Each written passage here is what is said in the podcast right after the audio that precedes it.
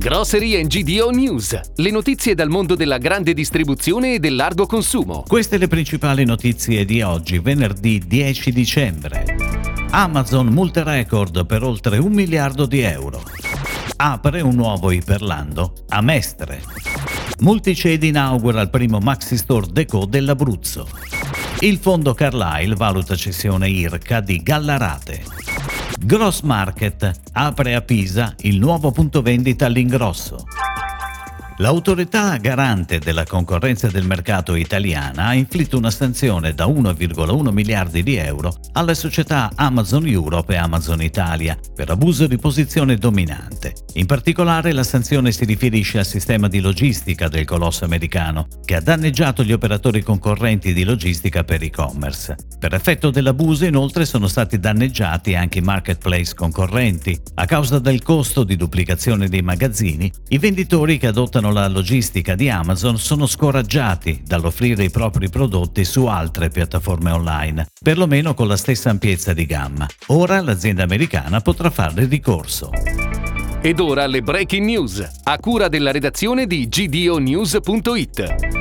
Inaugurato il supermercato Iperlando di Mestre lungo la tangenziale uscita castellana, il marchio si è insediato con il sedicesimo punto vendita in un'area già caratterizzata da un'alta densità di supermercati e attività commerciali in genere. L'immobile di circa 8.000 m2 e un parcheggio da 520 posti auto a 32 casse. All'interno servizio macelleria self-service, gastronomia con servizio assistito, ortofrutta self-service con servizio pesatura e pescheria con servizio servizio assistito. Multicedi continua l'espansione in Area 4. L'azienda campana leader della distribuzione organizzata ha inaugurato il primo Maxi Store Deco a Castel di Sangro. Il nuovo punto ha una superficie di vendita di circa 1000 m2 dove trovare un assortimento di oltre 10.000 referenze complessive. Lo store ruota attorno alla piazza del Fresco, sulla quale si affacciano l'ortofrutta, il reparto salumi e formaggi, la panetteria, macelleria e pescheria. A completare la struttura il reparto del congelato sfuso e un'enoteca. Il gruppo finanziario statunitense Carlyle starebbe valutando la cessione dell'IRCA di Gallarate. La società è attiva nella produzione B2B di cioccolato, creme, ingredienti e prodotti semilavorati per pasticceria, panificazione e gelateria. A riferirlo è il Sole 24 Ore. IRCA ha un portfolio di 3.000 referenze ed è attiva in 90 paesi. Il gruppo alimentare prevede di chiudere l'anno con un fatturato superiore ai 365 milioni di euro, in crescita sul 2019 2019 del 10%. L'azienda di Gallarate è di proprietà del fondo americano dal 2017.